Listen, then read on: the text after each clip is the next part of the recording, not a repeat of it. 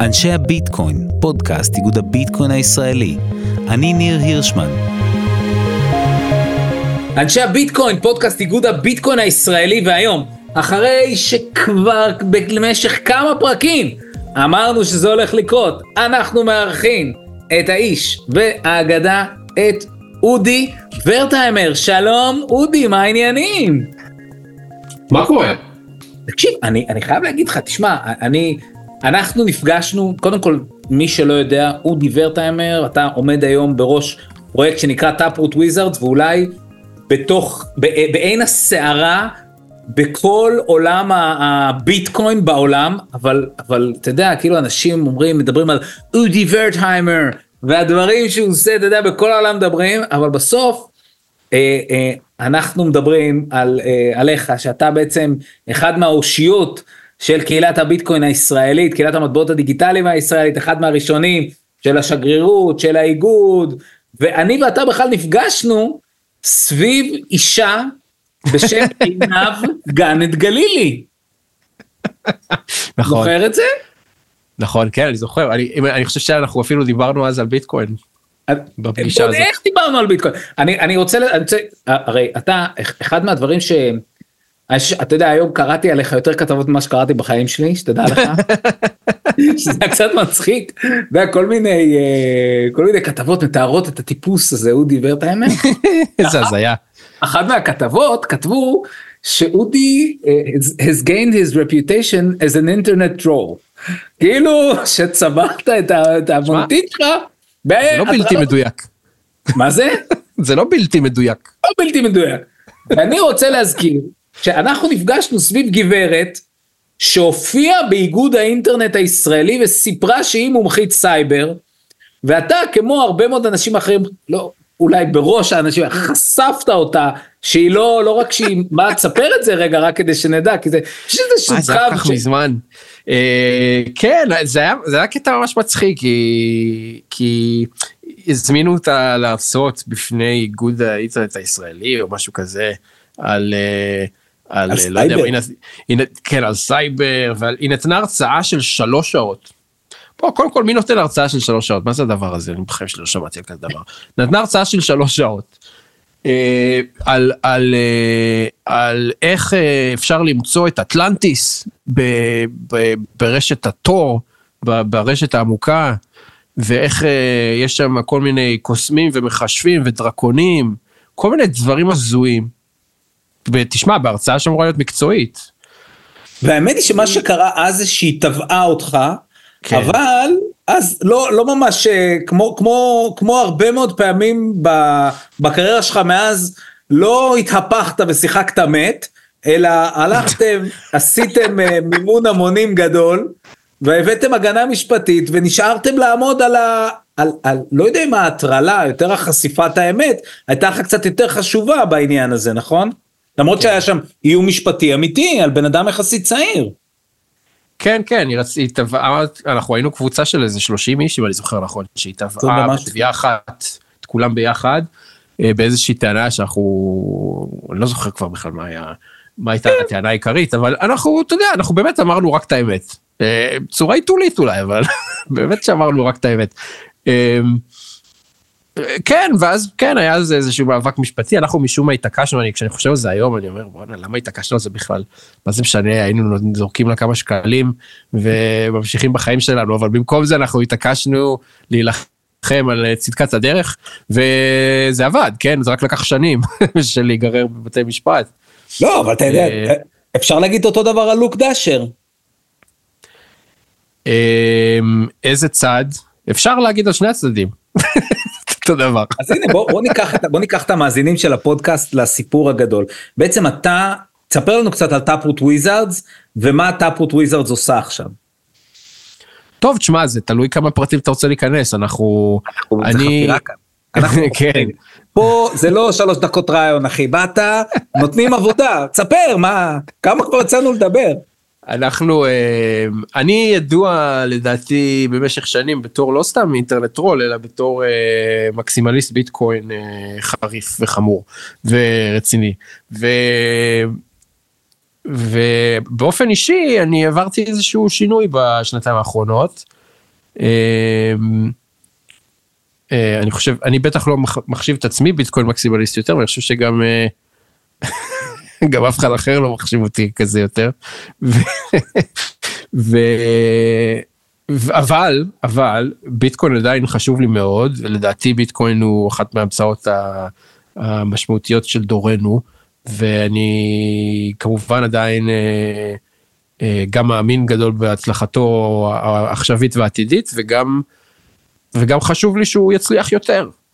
אבל רגע, היית, היית, היית ביטקוין מקסימליסט, ומה בעצם השינוי שעבר עליך? אני חושב שלפחות מנקודת המבט שלי, ולדעתי אני בטוח שיש עוד כמה שיסכימו איתי, אני חושב שבתקופת ככה 2017, מי שזוכר את הפרה-היסטוריה הזאת, אה, שהיו, היה כזה פיצוץ של ICO והמון המון המון תרמיות, אה, באמת אבל, אתה יודע, זה לא הגזמה, באמת כאילו תרמיות חמורות, כאילו אנשים שהבטיחו מכוניות מעופפות על הבלוקצ'יין וכל מיני דברים הזויים. איים, אה, היה את ההוא עם האי. שהוא יבנה איים על הבלוק. כן, היה אנשים שאמרו שהם יבנו אי, היו אנשים ש... עזוב, כל מיני דברים הזויים לגמרי, כשאתה חושב על זה היום, אתה בכלל אומר, איך בכלל יכול להיות שמישהו לקח את זה ברצינות, השטויות האלה. ואתה יודע, וגייסו במרכאות כפולות אה, עשרות ומאות מיליוני דולרים, שאתה יודע, בוודאות הלכו לכיסים של אותם אה, מייסדים. כן. אה, ו... ואני חושב שבאותה תקופה זה היה מאוד סביר. להגיד חבר'ה תיזהרו מקריפטו זה הכל תרמיות כי זה היה בגדול נכון 99.9 אחוז מכל מה שקרה בקריפטו היה באמת תרמיות ואפילו תרמיות לחלוטין מכוונות מראש. ואני חושב שגם אני וגם הרבה אנשים אחרים בקהילת הביטקוין, גם בישראל וגם מחוץ לישראל, אה, נקטו בגישה הזאת של פשוט לא לגעת, אה, כי, כי הסיכוי, הסיכוי להפסיד הוא כל כך הרבה הרבה הרבה הרבה יותר גדול מהסיכוי לראות, איזשהו רווח שבאמת עדיף להתרחק. אה, אני חושב שמאז דברים השתנו, ולי לקח זמן להבין את זה, אני חושב שדברים השתנו כבר באזור שנת 2019. אה, אני לא כך תפסתי את זה עד 2020 אה, 2021 שהתחלתי להבין שכן זאת אומרת עדיין הרוב תרמיות הרוב מוחלט אבל זה כבר לא 99.9 אחוז זה אולי עכשיו 93 אחוז. ופתאום עכשיו יש 7 אה, אחוז שוואלה יכול להיות א' יכול להיות שזה מעניין ב' יכול להיות שזה יעבוד. ג' לפחות לפחות יש צוותים שמנסים. אתה יודע, אני לא יכול לנחש מה יקרה, אבל לפחות הם עושים מאמץ.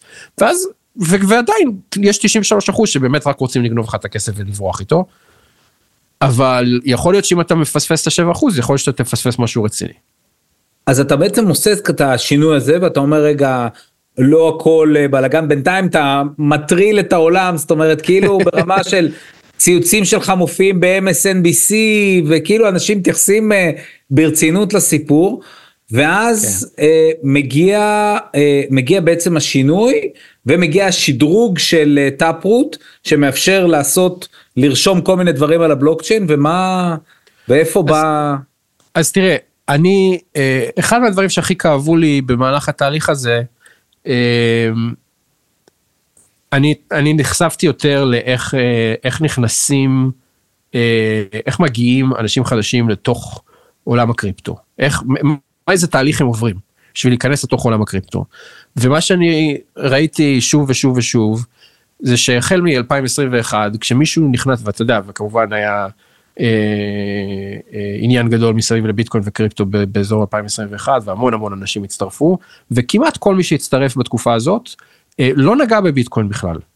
כשאני אומר לא נגע, אני מתכוון, מעולם לא חלף בראשו בכלל הרעיון, של לקנות ביטקוין, אפילו לא להשאיר אותו על, על, בזירת מסחר, זאת אומרת בכלל לא, בכלל הרעיון של להסתכל לכיוון הכללי של ביטקוין בכלל לא עלה בראשם.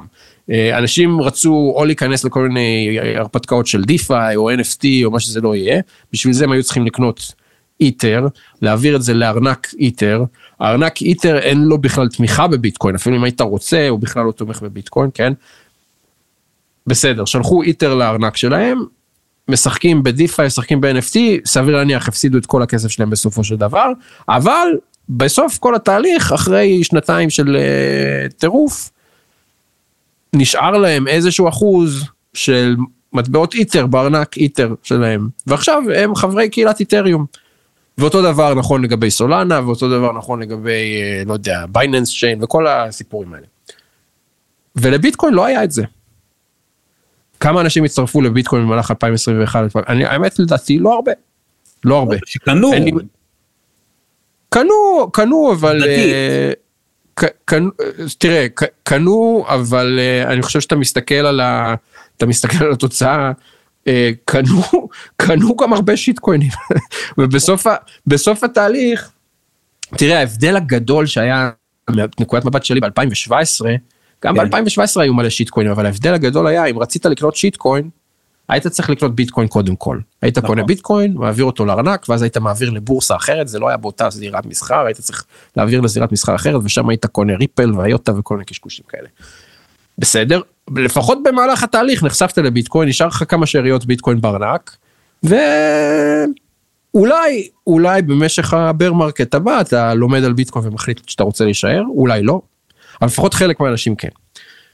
עם ביטקוין ב cycle האחרון לדעתי זה היה מאוד חלש. אנחנו הפס... בגדול הפסדנו. תראה כל אה, כל אה, כל bull market כזה הוא הזדמנות להביא אנשים חדשים והאיקוסיסטמים האחרים עשו עבודה יותר טובה בלהביא אנשים חדשים ולהשאיר אותם. כן. אז אה, מהנקודת מבט הזאת מבחינתי הפסדנו היינו צריכים לעשות יותר. היינו כן. צריכים להביא יותר אנשים. אה, אז אוקיי, אז, אז ו- היינו צריכים להביא יותר, יותר אנשים, אבל, אה, ואנחנו עשינו בעצם את הסייקל הזה, הסייקל הזה קרה ונגמר, ובאמת נכנס הרבה מאוד פיתוח לתוך אה, זה, ו, אה, והסייקל מסתיים וככה כל עולם ה-NFT מתחיל לרדת, ואיפה אתה מוצא את עצמך בנקודה הזאת? אז אני, אתה יודע, אני מסתכל, ו, וזה נכון, בועת ה-NFT הרי התפוצצה לחלוטין, והיום היא, לא יודע, אולי 2% ממה שהייתה בשיא. אמ, אבל, אבל על ידי. מי היא נשלטת? תראה, כן, א', היא עדיין קיימת. רגע, רגע, בוא, ו- בוא, לא נקדים, בוא לא נקדים את הפאנץ', אבל uh, יש לך מעורבות בזה. אז אתה מוצא, איפה אתה מוצא את עצמך? זאת אומרת, כאילו, אוקיי. אני פשוט מסתכל, אני פשוט מסתכל ואני אומר, וואלה, כל מי שנכנס עם NFTs, תראה מה הם עשו. כן. הם הורידו ארנק MetaMask, שהם לא יודעים עליו כלום. הם למדו איך להשתמש ב seed phrases ומפתחות פרטיים וכל זה. כל הדברים האלה שלנו בשגרירות וזה היה כל כך קשה לשכנע אנשים. היינו צריכים לשבת איתם שעות, ימים, שבועות, בשביל לשכנע אותם שבכלל יש סיבה שהם ינהלו את המפתח של עצמם, ואיך לעשות את זה. ואז אתה יודע, אתה משקיע בזה שעות על גבי שעות על גבי שעות, ובסוף הצלחת בשבוע לקנברט שלושה אנשים. ואולי. ו... ו... ובמקביל אתה מסתכל על העולם הזה של ה-NFT, אתה בכלל לא צריך לשכנע, אתה לא צריך להסביר, הם רצים לסלף קסטודי, נכון? הם רצים לארנקים האלה שהם, שהם מנהלים אותם בעצמם. חלקם מבינים יותר איך זה עובד מביטקוינרים בכלל, כי הם מתעסקים בזה ביום יום. הם לא רק מתעסקים, הם גם נכווים, כי הם עושים את הטעויות ומפסידים, מאבדים את ה-NFT שלהם ונגנבים להם המפתחות, וכל זה קורה במהירות שיא של, של, של שבועות. ובסוף התהליך יוצאים לך אנשים שהם א', מומחים, לנו לקח שבועות, חודשים, שנים ל- ל- לייצר מומחים. ב-NFTs הם עוברים את כל התהליך עם כל המכות והסתירות, ובסוף יוצאים מומחים אחרי חודש. ואז, אחרי, אחרי, שהם, אחרי שהם עשו את זה, זה פתאום הרבה יותר קל לקנברט אותם לביטקוינרים. להגיד, טוב, הם כבר יודעים את כל מה שצריך לדעת. זה פתאום הרבה יותר קל להגיד להם, אוקיי, עכשיו הנה השלושה יתרונות שיש לביטקוין על איתריום, ובגלל זה כדאי שיהיה לכם קצת ביטקוין בפורטפוליו. זה הרבה יותר פשוט. אבל הגישה של המקסימליסטים הייתה, לא, אנחנו אלה אנשים רעים, טיפשים, אה, טועים, ואנחנו לא רוצים שום קשר אליהם. אה, ומבחינתי זאת הייתה טעות מאוד גדולה, כי אנחנו איבדנו הזדמנות להביא לתוך ביטקוין, כמות, אתה יודע, מיליוני אנשים. מיליוני אבל אתה עולה- מיל- אבל אתה, אז אתה עושה בעצם איזשהו מסוג של מבצע, שמתחיל להביא את האנשים לתוך זה. כן, אז, אז, מה ש, אז מה שאנחנו חשבנו זה שטוב, אנחנו... בוא נשתמש באותו מנגנון של להביא אנשים, אותו מנגנון שהשתמשו בו בשביל להביא אנשים לתוך איתריום עם ה-NFTs, בואו נעשה את אותו מנגנון בביטקוין. ואז אנחנו גם ככה גונבים את אלה שכבר, אתה יודע, קפצו את המשוכה ועברו ל-NFTs באיתריום, אנחנו גונבים חלק מהם. וגם כשאנשים חדשים נכנסים לקריפטו, הם יסתכלו ויגידו, וואלה, אולי שווה לי להתעסק בביטקוין, אולי יש פה משהו מעניין דווקא. כן. אולי אני יכול לשחק עם זה קצת, ואז בסוף התהליך, יישאר לי קצת ביטקוין בארנק. אמ, ולא רק יישאר ולכן- אצלנו, אני גם מבין מה קורה מסביבו. כן. אני מבין מה קורה מסביבו, ולדעתי אפילו מבין במה הוא שונה, אני אפילו לא רוצה לדבר על אה, יתרונות וחסרונות, אבל מבין במה ביטקוין שונה מאיתריום, מה ההבדל בין ביטקוין לאיתריום, למה כדאי שיהיה לי גם ביטקוין ולא רק איתריום. אמ, ו- ו- ואנחנו התחלנו בעצם כבר בשנה שעברה, בקיץ של 2022, אנחנו התחלנו לעבוד על הקונספט, על הארטוורק, על הס- על הסיפור. אבל קצת לפני זה בעצם, לפני זה בעצם היית, הסתובבת בארצות הברית ועבדת עם צוותים של מתכנתים של ביטקוין קור, זאת אומרת היית ממש בתוך ההארד קור של פיתוח ביטקוין. כן, תראה, אני לא יודע אם ממש פיתוח אה, ביטקוין בקוד פתוח, אבל, אה, אבל כן, עם חברות שמתעסקות בביטקוין שעובדות, ואני הייתי, ב, ב, ב, בטח ובטח בתקופה של 2021, הייתי פול בלון ביטקוין מקסימליסט עדיין, ועשיתי מה שאני יכול בשביל להיות חלק מהאקוסיסטם הזה, אבל אני חושב, אני חושב שבאיזשהו שלב הבנתי שזה פשוט לא מתקדם לאן ש... אני כבר אין לי סבלנות, תקשיב, אני כבר לא ילד. אבל אין לי זמן אנחנו, לחכות. אבל היום כשאני ו- פותח למשל, אז, אז בעצם, ואז אתם מפתחים, אה, אני לא יודע מי, מי, מי הביא את העניין הזה, אבל פתאום מגיע הפרוטוקול הזה של BRC 20, זאת האפשרות לייצר NFT על רשת הביטקוין, והיום, אתה יודע, אני פותח עכשיו את אתר קריפטו סלאם, שבתקופה הכי הכי חזקה של ה-NFT, זה היה ממש כמו התנ"ך של ה-NFT, היית נכנס לשם לראות מה הם ה-NFTs הכי משמעותיים, והיום כשאתה מסתכל, הרשת הדומיננטית ביותר בסחר ב-NFT, היא ביטקוין, זאת אומרת ב-24 שעות האחרונות לדעתי מהעשירייה הראשונה, זאת אומרת אנחנו מדברים על זה שבעשירייה הראשונה יש ה-NFTs, יש רק שני NFTs שהם לא על ביטקוין, וכאילו אנחנו רואים ממש, אז זה היה, נכון? זה, זה מטורף ב-24 שעות, תשמע, והכל כאילו עובר לביטקוין, אנחנו רואים שעמלות ההעברה מרקיעות שחקים, כי אנשים אשכרה משתמשים ברשת. זאת אומרת, כן. אנשים משתמשים, דוחפים טרנזקציות עוד ועוד, ומצד שני נהיה גם בלאגן. עכשיו, אני רוצה להגיד לך, שאני פעם קראת, אני פעם הייתי בהרצאה של אה, הסופר שכתב את הטנק.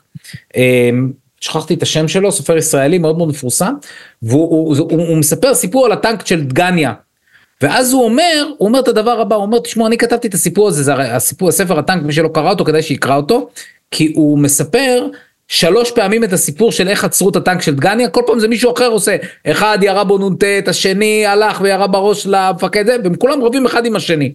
ואז הוא מסביר שאירוע היסטורי שיש עליו הסכמה, הוא מת, אף אחד לא מדבר עליו יותר. אירוע היסטורי שיש עליו ויכוח, חי. ואז המיתוס ממשיך לפמפם ואנחנו זה ומדברים והוא מספר בתוך הסיפור הזה שבכלל הסיפור של שמשון הגיבור בתנ"ך כתוב שיש איזה מישהו נחשון האגגי שהרג אותו. בעצם שגם שם יש איזשהו, איזשהו ויכוח. ופה אתה אומר אני מביא לכאן קונטרוברסיה לתוך ביטקוין כולם מתחילים לריב אבל הריב הזה עושה חיים. כן. כן, כן. אה, זה- אה, בשום מקום לא כתוב, כן, שכל מי שמשתתף בכלכלת הביטקוין צריך להסכים על כל דבר, אפילו אה, להפך, כל הרעיון מאחורי ביטקוין זה שאנשים לא חייבים להסכים על כל דבר, ולמרות זאת ביטקוין עובד, זה כל הקטע, נכון? זה כל הרעיון. אה, ו, וכן, אנחנו, אנחנו פשוט חשבנו שצריך קצת לנענע את העסק. דרך אגב, שיהיה ברור, אנחנו לא המצאנו את הפרוטוקולים, כן? אה, אה, מי המציא הפרוטוקול של אותו? Ordinals, וש... אז Ordinals זה פרוטוקול שהמציא אותו קייסי רודרמור, שהוא, דרך אגב, הוא מגדיר את עצמו בתור ביטקוין מקסימליסט, דרך אגב, שזה מאוד מעניין. אה, והוא שנים רבות תורם קוד לביטקוין אה, בכל מיני דרכים ובונה בנה כל מיני פרויקטים בקוד פתוח אה, זה כמובן המוצלח המצליח ביותר מביניהם. אה, והפרוטוקול השני שאנחנו מדברים עליו זה BRC 20 שזה זה כמעט בדיחה זאת אומרת זה פרוטוקול מגוחך בחוסר היעילות שלו אבל אה, אבל הוא הצליח הצלחה מסחררת. אה, ואת זה כתב בחור בשם דומו שבכלל בעיקר הגיע מקהילת אתריום יותר. וזה פשוט, זה פשוט הצלחה מסחררת, זאת אומרת, הנפחי מסחר אה, בשיטקוינים האלה הם אה, מגוחכים, זאת אומרת, זה, זה, זה לא להאמין כמה, ש, אה, כמה שאנשים עפו עליהם. אה, אז כן. אבל תגיד, שמה... מאוד פופולרי. שם הסיפור ממש מקולף, זאת אומרת, כאילו, אם דיברנו ב-NFT, ב craze הקודם ב-2021, על כל מיני, אה, אומנות וזה פה, זה מקולף לחלוטין, זאת אומרת, יש לנו מטבע, אומרים לנו, תקשיבו, הוא ייחודי, למה? כי יש עליו כמה אותיות ומספרים ויאללה גזגזו לא צריך לא אומנות וזה בואו תשחררו את כל העניין הזה אתם רוצים לסחור הנה קחו ויאללה תשחררו לנו. זה BRC 20 כן. באורדינלס יש את הסיפור, אתה יודע, יש אה, אה, אומנות אפילו לדעתי מרשימה בחלק מהדברים שאנשים מייצרים. זה מעניין גם מבחינה טכנולוגית של איך עושים את זה ואיך מתאימים את זה להגבלות של ביטקוין, יש שם דברים מאוד מעניינים. אה, אבל אבל BRC 20 כן זה חגיגה של אה, שיטקויניזציה כמו ש... כמו שלא ו, וכמובן שיש אנשים שזה מפריע להם אומרים לא רק שאתם מעלים לנו עכשיו את העמלות ברשת אתם עוד עושים את זה בשביל אה, לנהל קזינו כאילו מה קרה. אבל זה אל החיים. אתה יודע מה אתה יודע מה הדבר שהרשים אותי אחי בסיפור הזה ועוד לא ענית לי מה זה טאפורט וויזארדס אבל נכון. תכף אנחנו נגיע לזה שכשמגגלים Taproot Wizards אז אתה מוצא שיר. יש שיר כן. ראפ, יש שיר ראפ שאמן סוואפסקי כן. אה, כתב, והוא מרפרפ על Taproot Wizards.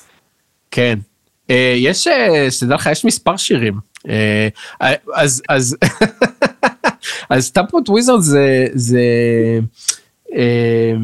זה, זה, זאת קהילת NFT, זה קולקציה של NFTs, uh, אה, היא מבוססת, לדעתי זה סיפור, מן הסתם לדעתי, כן, אני קצת, uh, שופד, לא, לא אובייקטיבי פה, כן, אבל, uh, אבל לדעתי זה סיפור uh, מאוד מאוד מעניין, uh, אני לא יודע אם אתה זוכר, היה מים ב-2013, mm-hmm.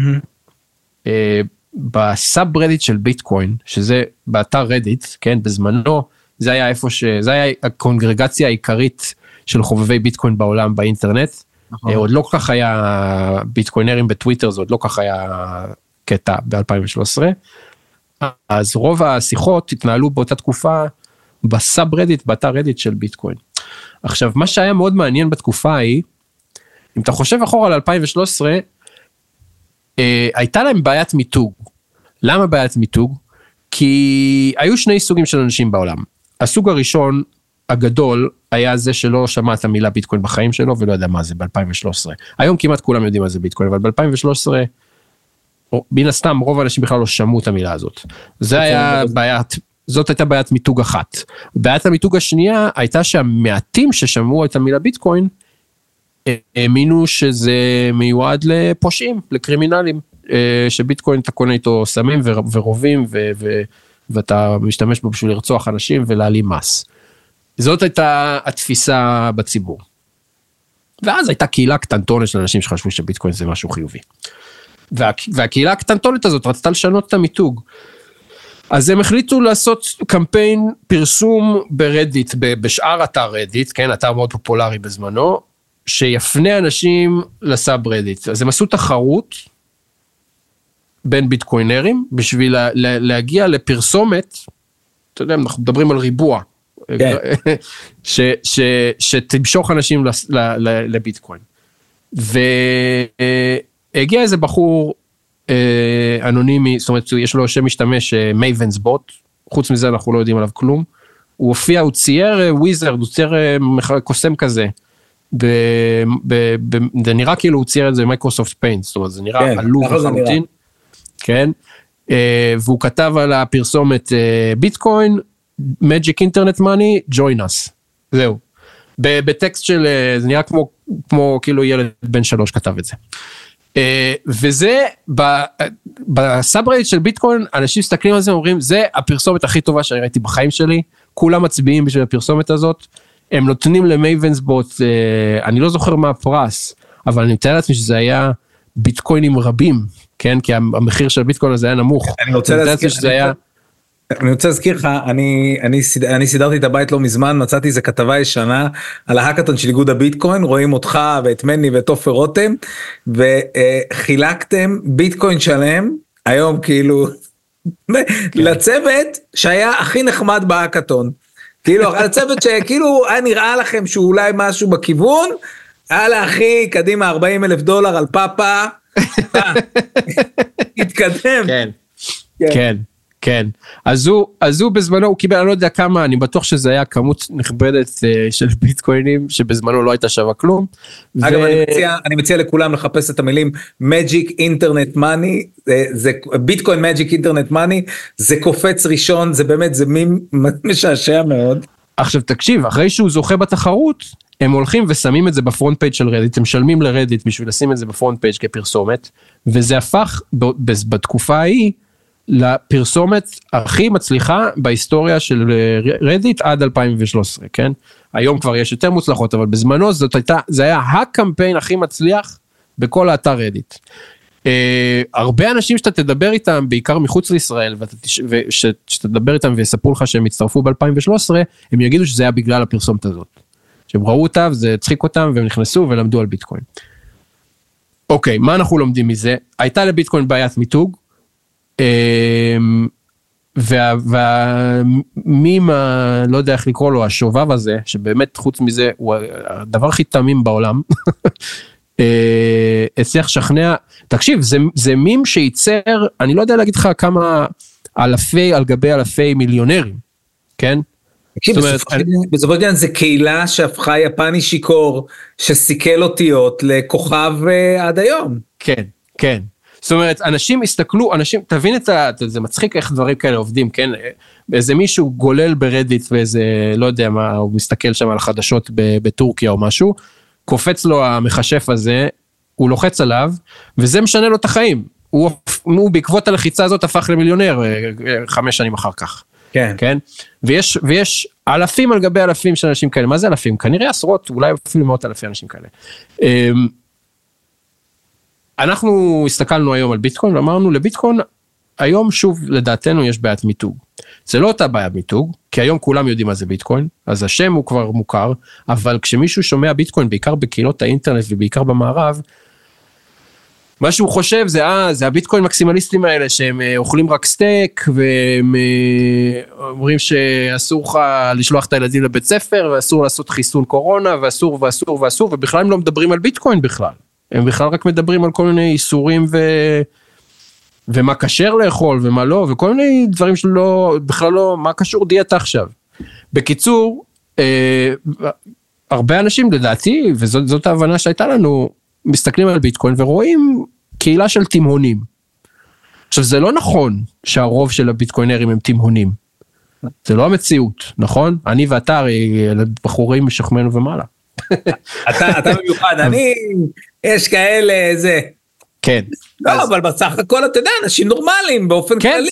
אנשים נורמטיביים, אנשים כן. נורמטיביים, אבל מה קרה? התימונים השתלטו על כל הערוצים ועל כל הרשתות ועל כל ה... ו- ולכן למרות שאחוז התימונים הוא, לא יודע, 2-3 אחוז, מי שמסתכל, זה נראה לו שזה 90 אחוז, 100 אחוז. אז אנחנו אמרנו, טוב, זה בעיה דומה לבעיה שהייתה ב-2013, שאנשים אמרו, וואלה, אה, ביטקוין זה רק לפושעים. זה אותו סיפור, כן, היו פושעים שהשתמשו בביטקוין, אבל הרוב הם אנשים נורמטיביים. בקיצור, אה, אז אמרנו, בואו ניקח את אותו מים, וננסה להשתמש פה בשביל להחיות את המותג עוד פעם. אז כמובן עשינו לו מודרנ... מודרניזציה, ו... ויצרנו אוסף של... אה, NFT שמבוסס על המים הישן אבל הוא ככה מעודכן.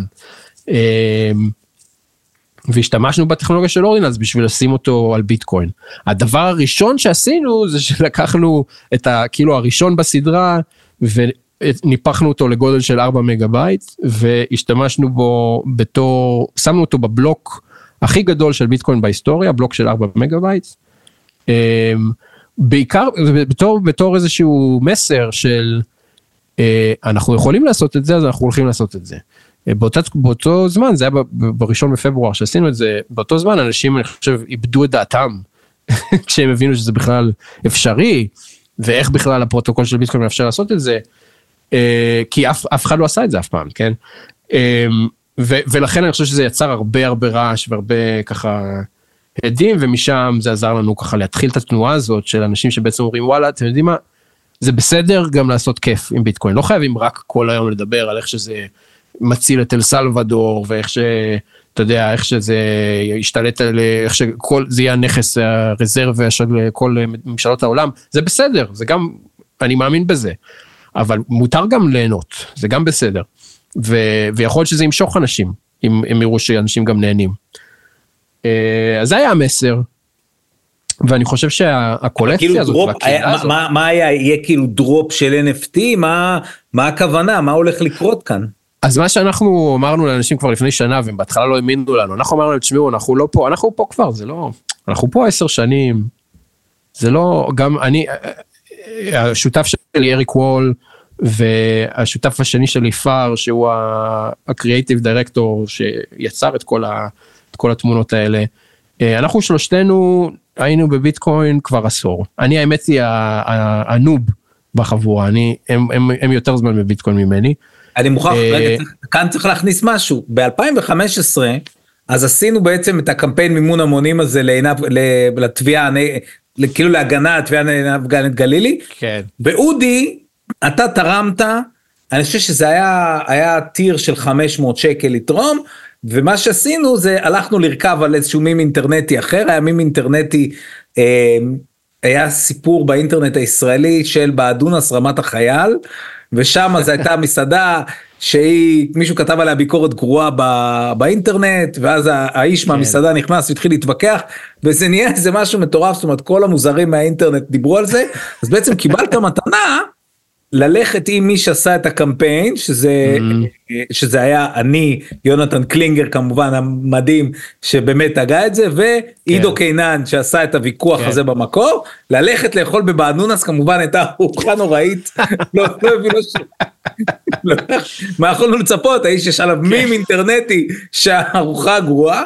ואני זוכר, הלכנו, הלכנו, לא נתנו לנו שירות, הלכנו למסעדה אחרת, אנחנו מתיישבים, אתה מתיישב מולי ואתה אומר לי, תקשיב, יש איזה משהו חדש, קוראים לו ביטקוין, ואני חושב שזה דבר שכדאי לקנות אותו, ואני זוכר שתסתכל עליך, ואני אומר לך, מה רוצה ממני המוזר הזה? איזה סיבה?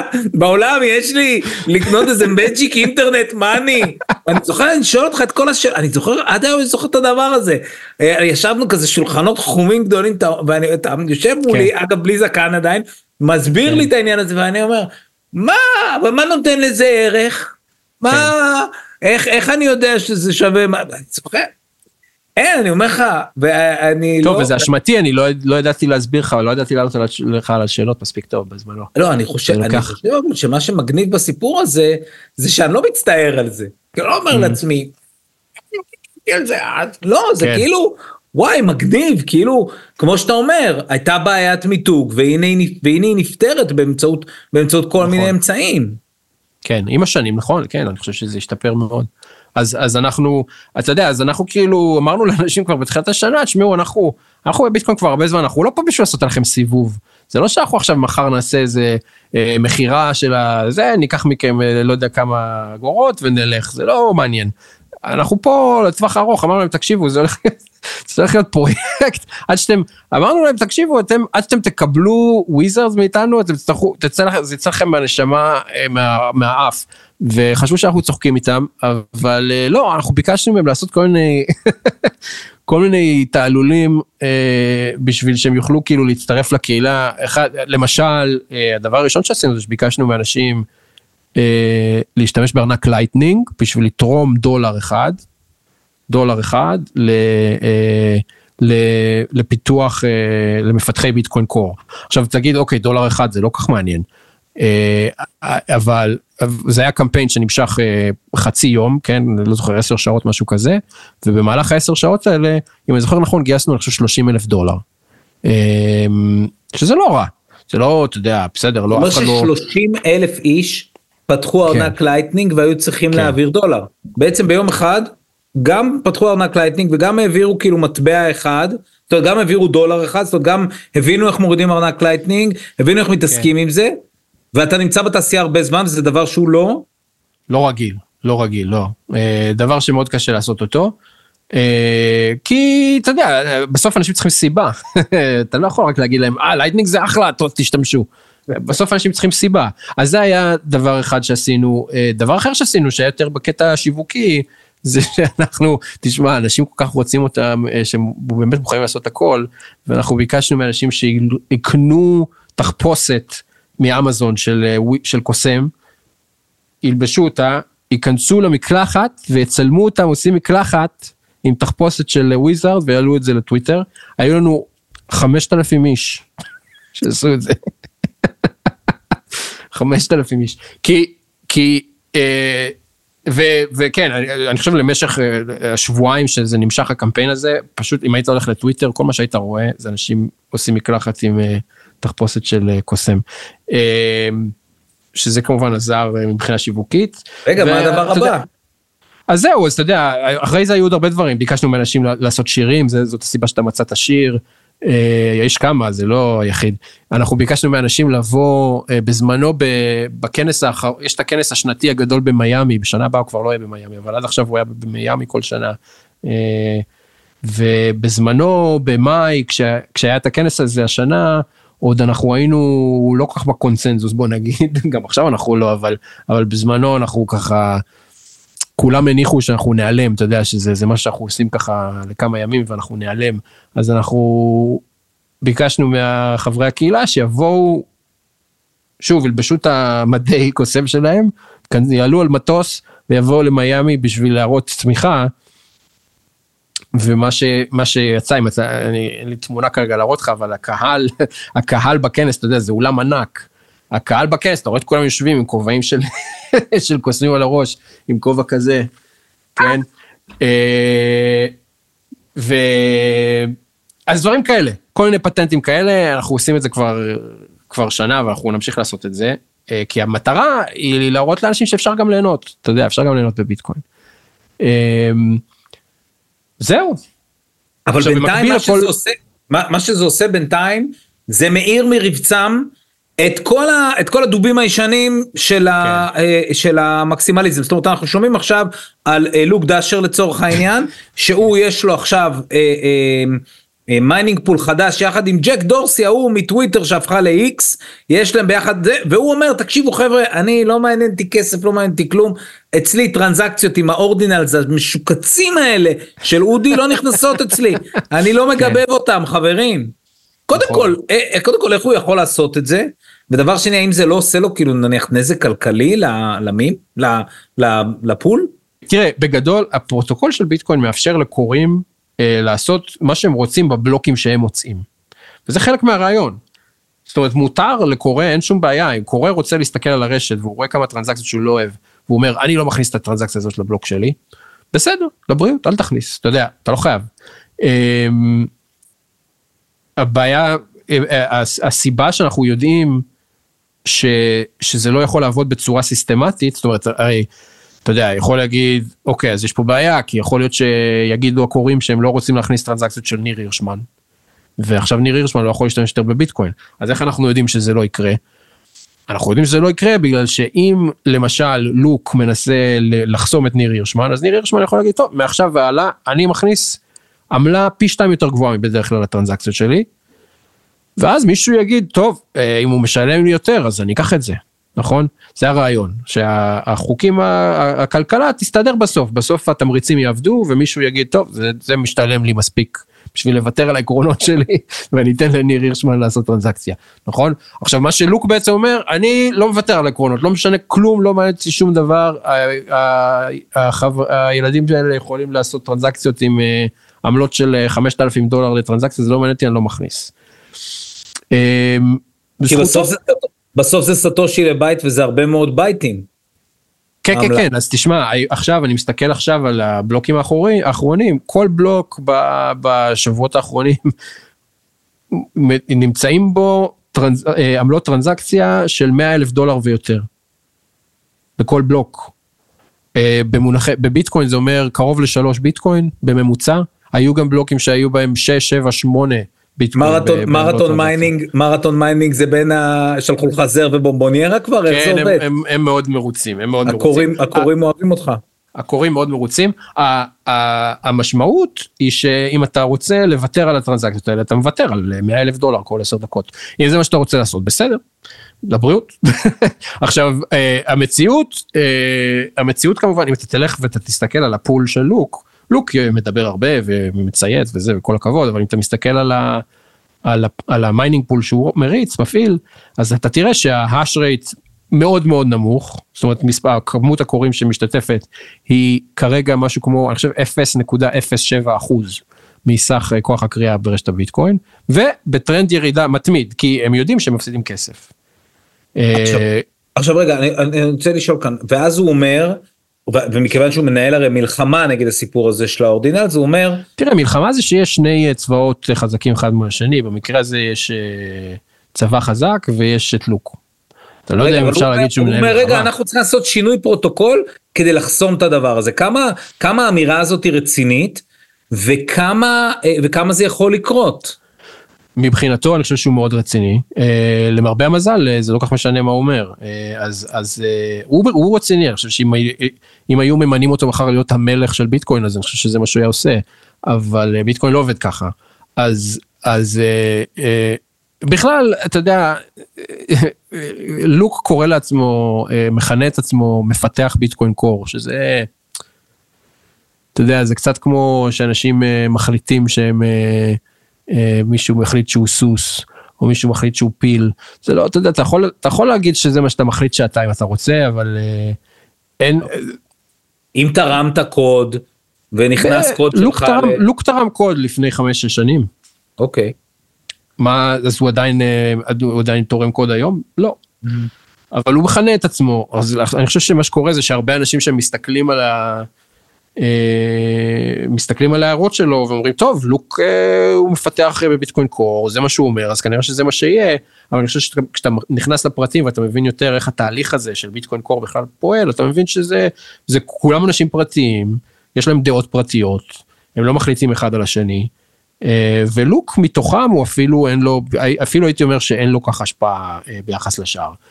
אה, את ההצעה שלו לפלטר את הטרנזקציה של אורדינלס, ההצעה נדחתה כבר על ידי שאר הרבה מפתחים אחרים, ככה שהיא לא תקרה בכלל, אבל גם אם הם היו מפנטזים לאשר את ההצעה, אה, שאר הקהילה לא הייתה מאמצת אותה. שוב, מסיבות אה, כלכליות גרדה, כן? יש פה הרבה אבל, כסף על השולחן. אבל בתור, בתור בן אדם שכאילו, אתה יודע, אני זוכר את ה, אחד הפרויקטים הקודמים שלך, שאגב, קראתי עליו כתבה, באמת, יום אחד אני פותח כלכליסט, כלכליסט, יש כתבה גדולה, כלכליסט, לא ישראלי משמעותי יחסית.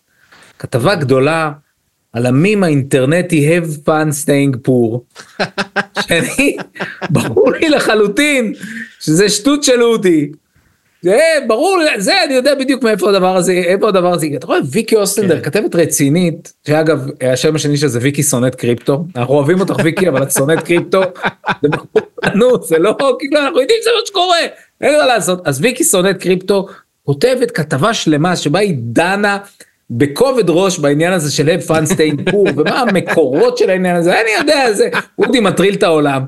אז האם האם בעניין הזה של לוק דאשר אתה כאילו אני רואה שאתה קצת קצת מבאס אותך השאלה אם זה אתה לא מעריך את ההטרלה או שזה לא אה, הטרלה וכאילו לא, לא, לא, הטרלה הטרלה קודם כל אני נהנה מזה בפן האתגרי האישי כי אני כבר אתה יודע כבר היו לי תחושות של טוב ואני כבר.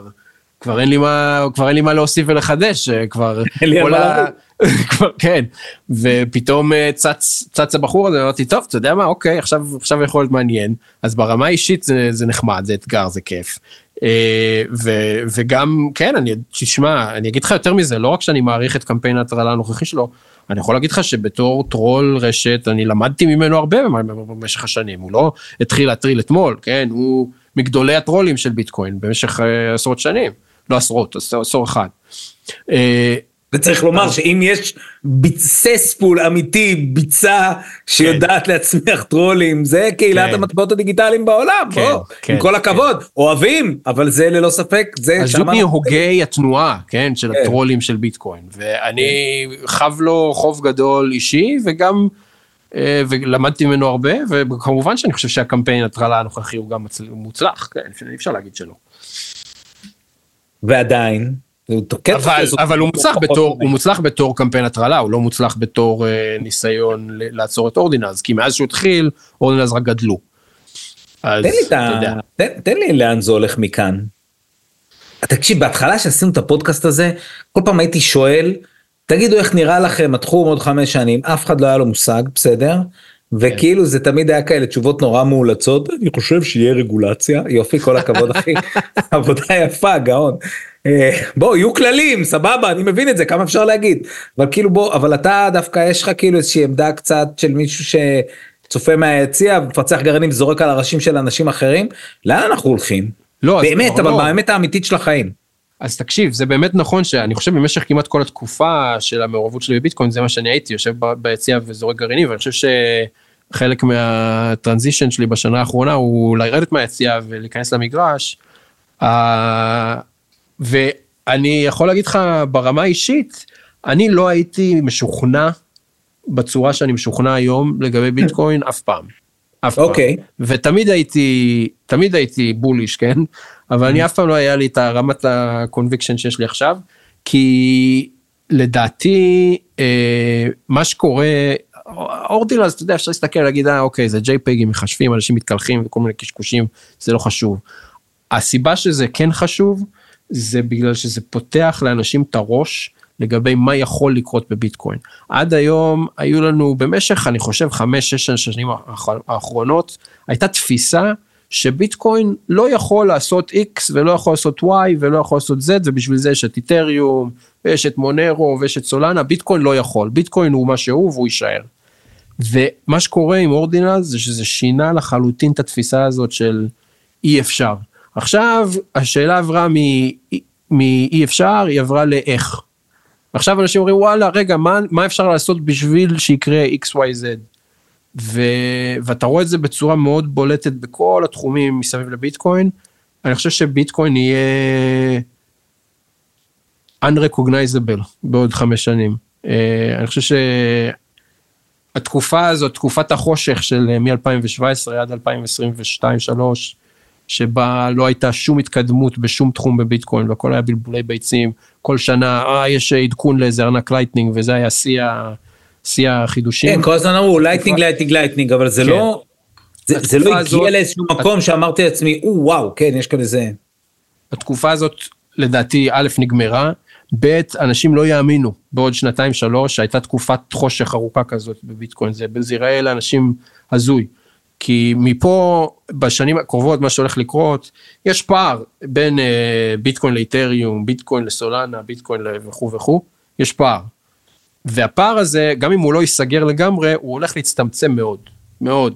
אה, ובתהליך הזה של הצמצום של הפער, את- אני מדבר על הפער ביכולות של ביטקוין מול האקוסיסטמים האחרים, כן? יש, יש דברים שהאקוסיסטמים האחרים יכולים לעשות שביטקוין כיום לא עושה, הפער הזה ביכולות הולך להצטמצם מאוד מאוד.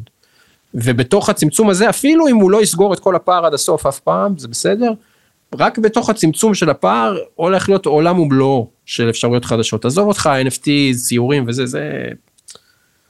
זה רק ה-gateway drug, כן? זה רק בשביל לפתוח לאנשים את הראש, שיבינו שיש פה אפשרויות, ויש הרבה דברים שאפשר לעשות, ואתה רואה את זה כבר. אתה יודע, הגיוסים למשל של חברות שמתעסקות בביטקוין השנה, זה מכפילים אה, לא נורמליים אה, בהשוואה לשנים קודמות. בכם הביעו אמון מאוד מאוד גדול.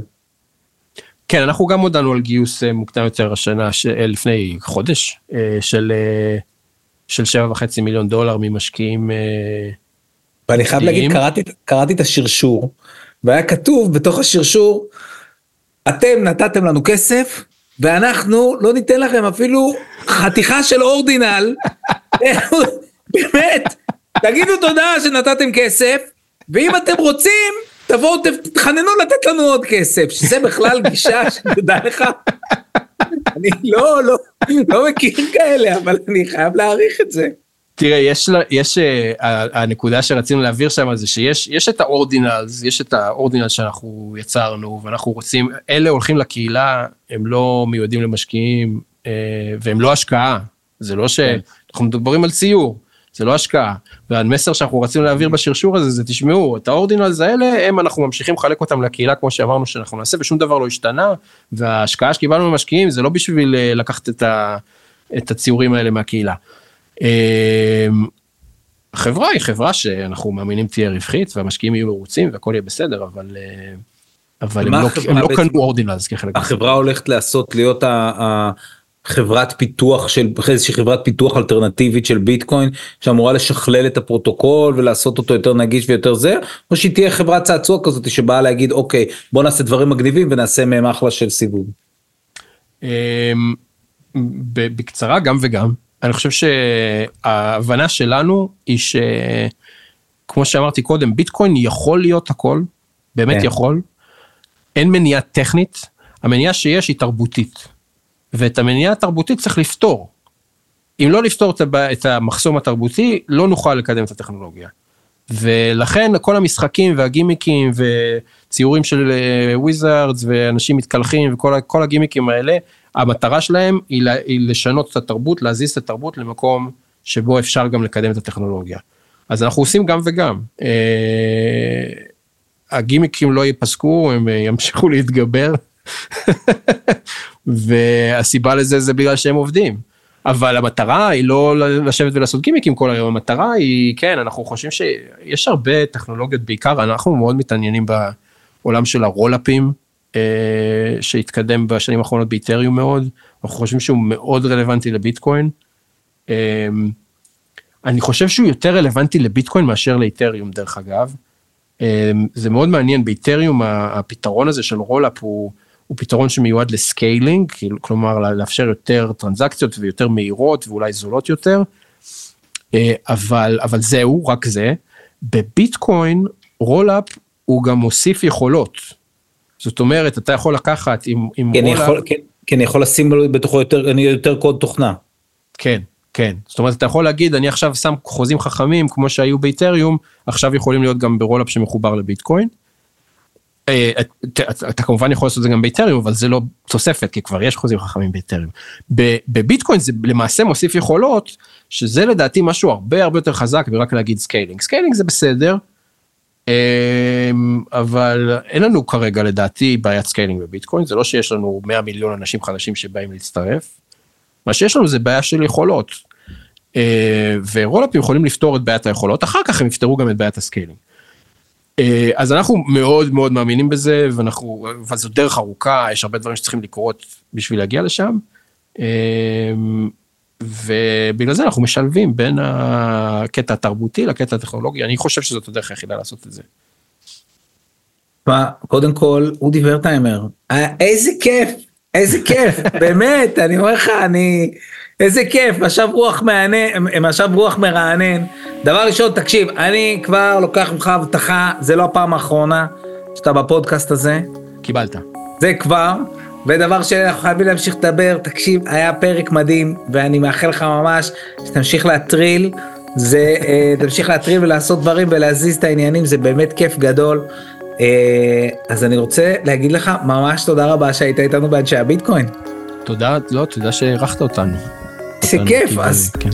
אז אנחנו היינו אנשי הביטקוין, פודקאסט איגוד הביטקוין הישראלי, אפשר לשמוע אותנו בכל פלטפורמות הפודקאסטים האהובות עליכם, כנסו לאתר של איגוד הביטקוין הישראלי, אנחנו עושים מלא דברים, שעות קבלה עניינים וזה, ותצטרפו לקבוצת העדכונים שלנו בוואטסאפ, אה, שגם בה נוכל לשגר לכם עוד הטרלות נוספות של אה, אודי.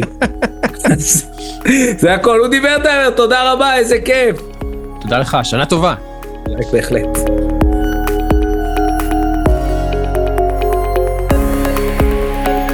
תודה לכל מי שהשתתף בהכנת הפרק. תודה מיוחדת למני רוזנפלד, יושב ראש איגוד הביטקוין הישראלי, שרק בזכותו אנחנו יכולים להביא את הסיפור הזה אליכם.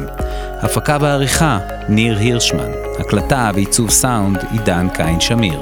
את הפרקים שלנו ניתן למצוא בספוטיפיי, אפל פודקאסט וגוגל פודקאסט. למי שרוצה לקרוא עוד אפשר להיכנס לאתר איגוד הביטקוין הישראלי בכתובת bitcoin.org.il. אל תשכחו להירשם לרשימת התפוצה שלנו באימייל, אנחנו מספרים שם על הרצאות, אירועים ועוד דברים מעניינים שקורים בקהילת הביטקוין הישראלית. נתראה בפרק הבא של אנשי הביטקוין.